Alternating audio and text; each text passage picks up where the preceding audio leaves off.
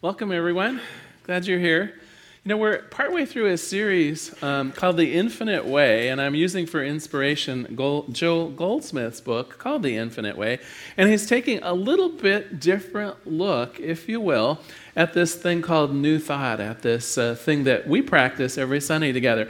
And practice, I guess, would be the key word for today's talk because he goes out of the realm of the, the uh, sort of mental into the realm of so what can we do to get closer to God? Up until now, we've been talking about who we are, what God is, the, the nature of the universe. And now he's switching gears a little bit and he's saying, all right, what can we physically do? What, if anything, can we do in the world to get closer to God, to have a better understanding of who we are? What spiritual practices can we employ to become more of that thing? That is God. In effect, he's saying, what can we do to jumpstart our own spiritual evolution? Well, no surprise, he, said there, he says there are three key things. Two of them we're really familiar with, that being prayer and meditation. But I want to spend a little bit of time today talking about the third one that isn't something that we do as much or talk about as much. He refers to it as contemplation. And uh, if you don't mind me starting out, I'm going to delve into my own past and talk about my grandfather for a minute. So, back in the 20s and 30s, one of my grandfathers was the uh, superintendent of the Oregon City Mill. Have you ever driven by uh, 99 East and noticed off on the right hand side, if you're headed out towards Oregon City, that big complex by the falls that, that's kind of mostly in disrepair now? Um, if you were aware of it in its last incarnation, it was kind of a, a, paper mill at that time, and they made paper bags. Well, back in the 20s and the 30s, a very different picture. It actually provided the falls and the mill there provided a lot of electricity for Oregon City, as well as doing some uh, paperwork and as well as being an actual lumber mill. And so it had kind of three purposes at that time. And he was in charge of keeping the thing running. Literally, if a log came down the river and jammed in one of the turbines, Oregon City would be out of power. 2,000 people would be out of jobs for the day. It would just bring everything to the halt because, you know, a vast sea of mostly dangerous machinery would all come to a halt. All it would take would be one log. His job, in essence, was you might think of it to be a creative problem solver. And in fact, one of his sort of inventions was a movable array in front of the turbines that could actually rise with the river currents to prevent logs from coming in there. And so, uh, of course, I knew Grandpa much later in life, but he was still one of those guys that could always figure out ways to get things done. And he used to tell me about some of the innovative things that he did at the sawmill. What was his secret? I asked him one time, I said, You are so creative. You actually have invented things. I never really knew anyone that invented things the way he did. And he said, Oh, well, I sit in the chair. And I said, and, and of course, knowing Grandpa, I went, oh, he's right. He does sit in the chair a lot. And I was kind of thinking, but what does that have to do with being creative? What does that have to do with problem solving? And he said, well, maybe you haven't heard of contemplation before. And so he explained it to me. He said, Oftentimes when I'm sitting in the chair, I'm not sleeping. And that was true. I had observed that. He sat in the chair and he wasn't sleeping. And I kind of wondered, well, what's going on here? What he would do is he would take an issue or a problem or just something he wanted a greater awareness of into his mind, would kind of open it up and then, as he would put it, usually with 24 hours, God would deliver him an answer. he thought it in terms of problem solving, I guess. But what he really was saying was just by allowing his mind to just think about something for a while, allowing the full creativity of the divine, if you will, to work with it around in his head, that often a quite surprising, quite powerful, quite unexpected solution or answer or awareness would come to him.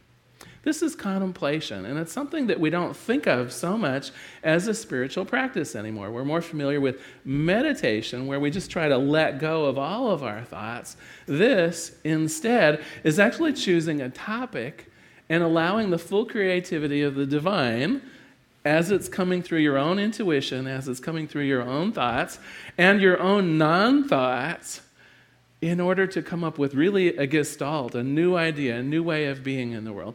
And Joel Goldsmith says this is fine and good, and you can use this to solve problems in your life. This is something that we all can accomplish, being co creative with God to come up with a solution, a new way of being, a, a new way of doing something, maybe. But Goldsmith also says that in itself, it doesn't necessarily make it a spiritual practice, right? When it's in the realm of problem solving, if it's really trying to just figure out how to get the sawmill running, it's a useful application, like kind of using the power of the divine in our own lives.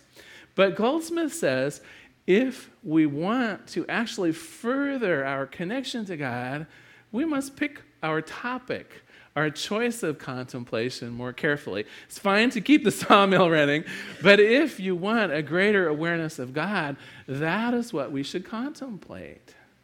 And so, the spiritual practice of contemplation, according to the infinite way, is when that topic of our thoughts, when we expand our mind with the purpose of understanding the infinity that is God.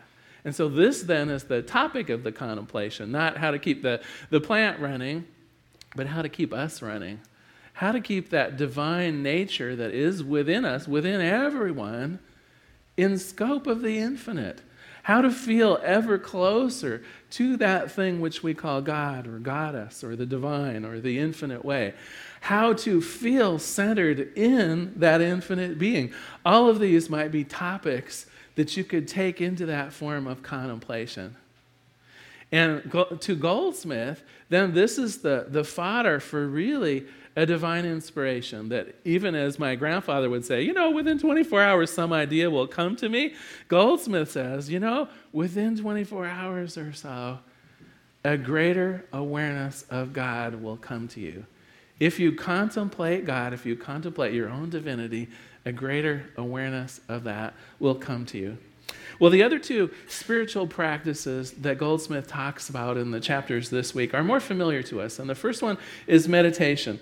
Meditation is simply to think deeply, to focus or clear one's mind for a period of time, either in silence or with the aid of chanting, for religious or spiritual purposes. And so this one we're pretty familiar with, right? This is where we either bring our full attention to maybe a candle flame or a mantra or a, um, you know some kind of a private word or phrase, or or maybe we just sit in the silence and allow our mind to really go blank. And here the purpose Joel Goldsmith says is really to listen to listen to that divine spirit, not to be prompting it, you know, to answer questions or, or to be problem solving, but really to be in that completely open place of listening. Listening to that still small voice of the spirit that resides within us always. Greatly powerful. And I wanted to give you a little bit of taste of meditation from a Joel Goldsmith perspective. And, and I was lucky enough to, to find a transcription of one of his hour long meditations. Now, we're not, don't worry. don't worry, we're not going to do an hour long meditation. But what he would do often, there'd be 40, 50 minutes of complete silence, but he would usually start it out with a bit of guidance. And so, if you're willing, I, I invite you just to close your eyes for a minute and listen to one of his transcribed introductions to a long meditation. So, this is an excerpt from Joel Goldsmith. He says, God is the only power. There are no, power, no powers to fear. There are no powers of sin, of disease, or of lack. No powers or weapons that can ever be formed against me. For I am in God, and God is in me. Therefore, easily, gladly, I surrender all fear. To this I also surrender all hope. For what do I need to hope for? God is the greatest gift, and God has given itself wholly to me. All that God has is mine. What could there be left to hope for. And so I surrender my hope to thee. If I desire God with all my heart and with all my soul and with all my mind, do I have room left to desire anything else? Is there anything left for me to desire after I have given all of myself to God? I desire only God, to know Thee aright, to live consciously in Thy presence. This is my desire, and all other desires I surrender. No longer do I have any desire but to know God.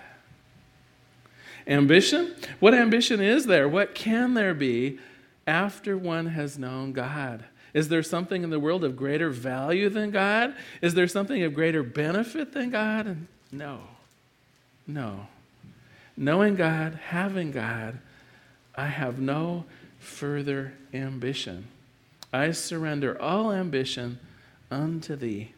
Hope, desire, ambition, fear, all surrendered. And now, now there is nothing left in the external world for me to be attached to. To love my neighbor as myself, this is natural.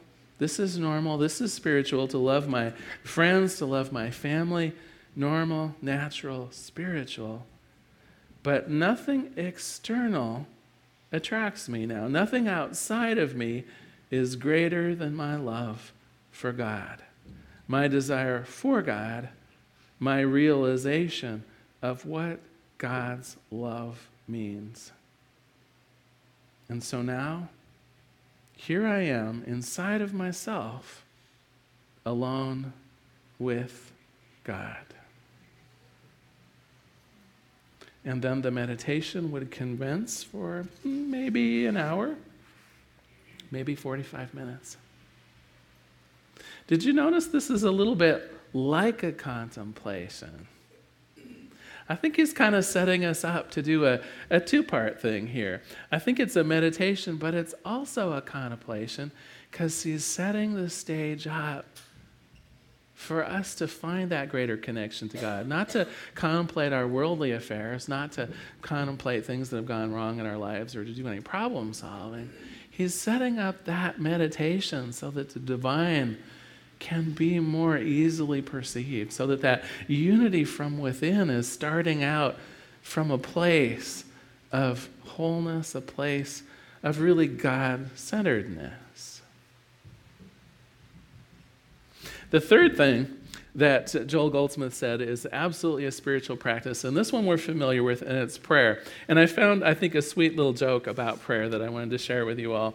So a little boy was asked if he prayed when he attended church. And he answered, Well, sure I do. Of course I do.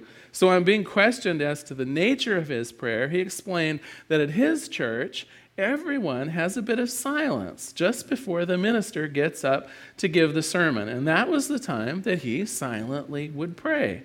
And what do you pray right before the sermon? He was asked. I say the little prayer that my mother taught me. Now I lay me down to sleep. okay, well, I'm, I'm glad to say you're mostly staying awake today, and I thank you for that. But how does prayer work? Joel Goldsmith has a little bit of a different take on this, the mystical side of New Thought says that maybe we're kind of missing the point a bit. And I wanted to talk to you about that. Have you ever worked at really hard on something, even been successful at something, but still missed the point? Let me give an example. One of my prayer partners uh, really has done everything for her daughter. Oh my gosh, she sent her to, to uh, um, um, a, a private school um, um, you know, band uniforms, music lessons. She's a single mom and has worked very hard to provide the best for her daughter in terms of, well, well like you name it. Uh, you know, it, w- it would be a great joy to be um, that daughter. And her daughter has now reached a teenage age, and she's being a little difficult with my friend, with my prayer partner, as teenagers often can be. But she's, she's kind of attacking, if you will, my friend, saying, You never supported me. And my friend has decided that there's a grain of truth here. My friend has decided that she worked very, very hard at providing this girl with good schooling and good clothes and, and lots of activities and, you know, was the soccer mom and drove her all around and things like that. She may have worked so hard that she missed the point, or at least one of the points, which was to be there personally, emotionally, mentally for her daughter. And she's just about concluded that her daughter, God forbid, might be right. And so they're, they're, they're taking on this relationship in a new way. And similarly, Joel Goldsmith says that yes, when we pray to change our circumstances, when we, when we say, you know, good scientific and affirmative prayers to acknowledge that that we're divinely inspired for joy and, and peace, and we visualize the perfect new job, and we imagine in our own heart and accept in our own heart a, a great relationship and a new house and the, the perfect job and all of these things. Yes, God responds to those, and we might be missing the point. Goldsmith says that if all we're trying to do through prayer, through prayer is to move around the outsides of ourselves, do you know what I mean? Some of you are groaning, right?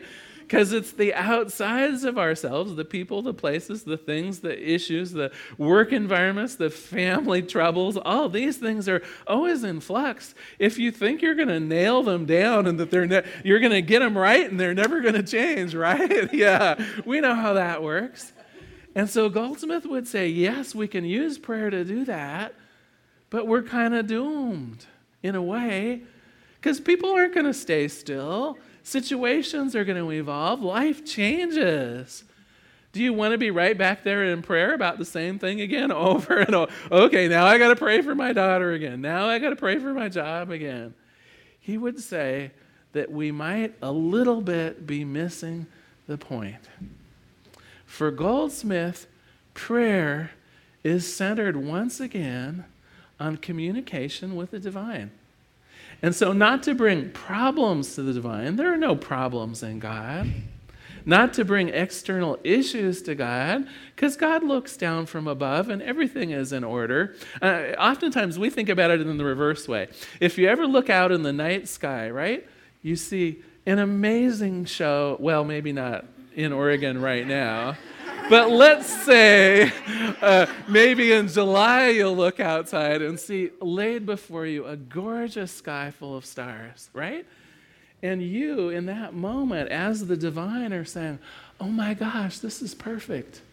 Life could be no more perfectly organized than this. Well, you've got to know there, there are people, or what passes for people on one of those stars.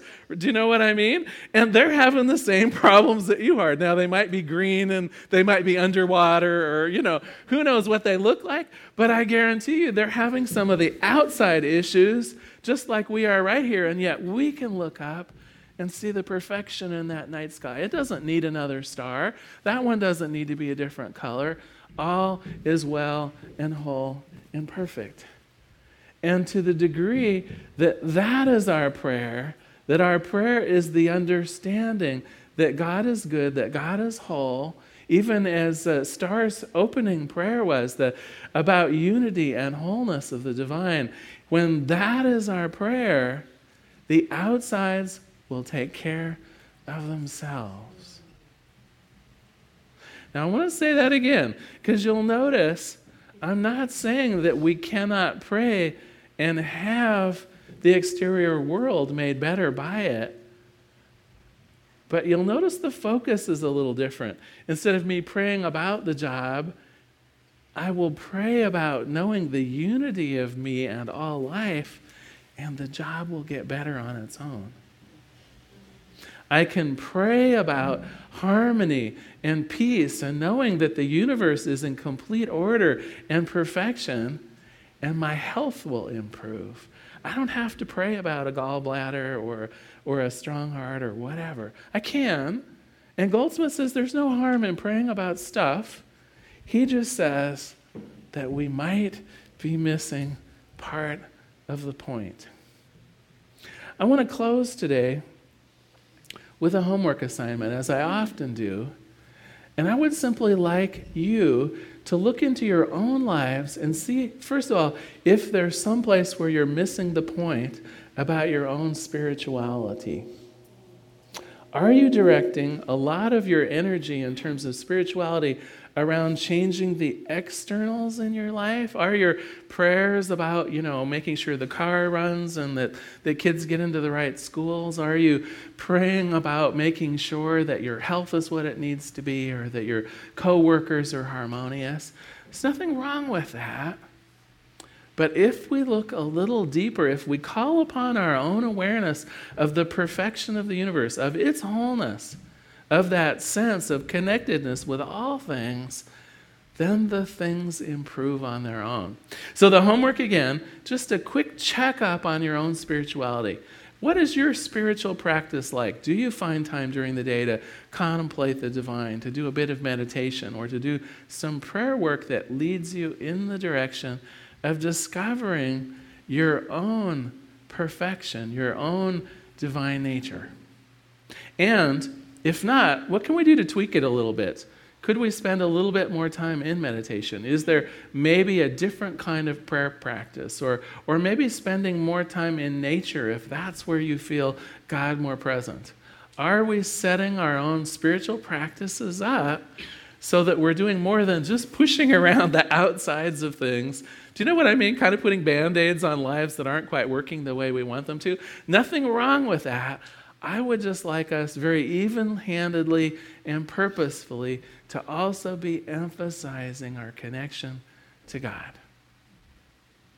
And so I'm going to close with just a, a, a, reading from the, this chapter on prayer in the book, and then we'll do a prayer. Prayer, which is conscious oneness with God, always results in bringing forth harmony, peace, joy, and success. Communion with God is true prayer. It is the unfoldment in individual consciousness of the presence and power of God, and it makes you every whit whole. Communion with God is, in reality, listening for that still small voice within. And in this communion or prayer, no words need pass from you to God. It is the consciousness of the presence of God as it is realized as the impartation of truth. Love comes from the God within to you. It is a holy state of being, and it never leaves us where it finds us. Let us pray. There is one power and one presence in the universe. This, this thing that I call God, I know is every person, every place, everything, every situation. It is that night sky full of stars. It is the, the yearning ocean. It is the goodness and the grace of all things. This is God, and I know it's also centered right in me that there is a part of me that has never been touched by the earthly troubles. There is a part in me that has never been bothered or upset by the stuff of life that part of me is part of the divine. It is that God centered nature that is Larry King. And as it is true about me, of course, I know it is true for each person in this room. Each person in this room is a divine spark of consciousness in the mind of God. Each person in this room is wholly of the divine. Each person here can put their mind on that holiness of the God within and make tremendous spiritual progress.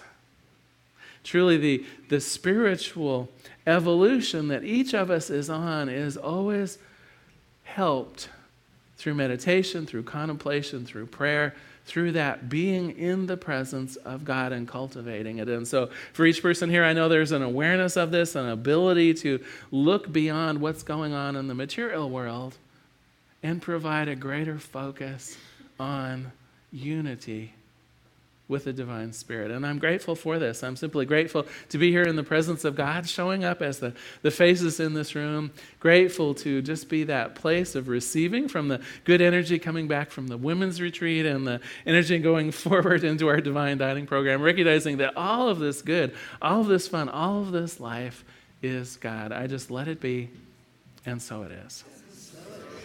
Thank you so much for being here today. Thank you. Thanks so much for being here today.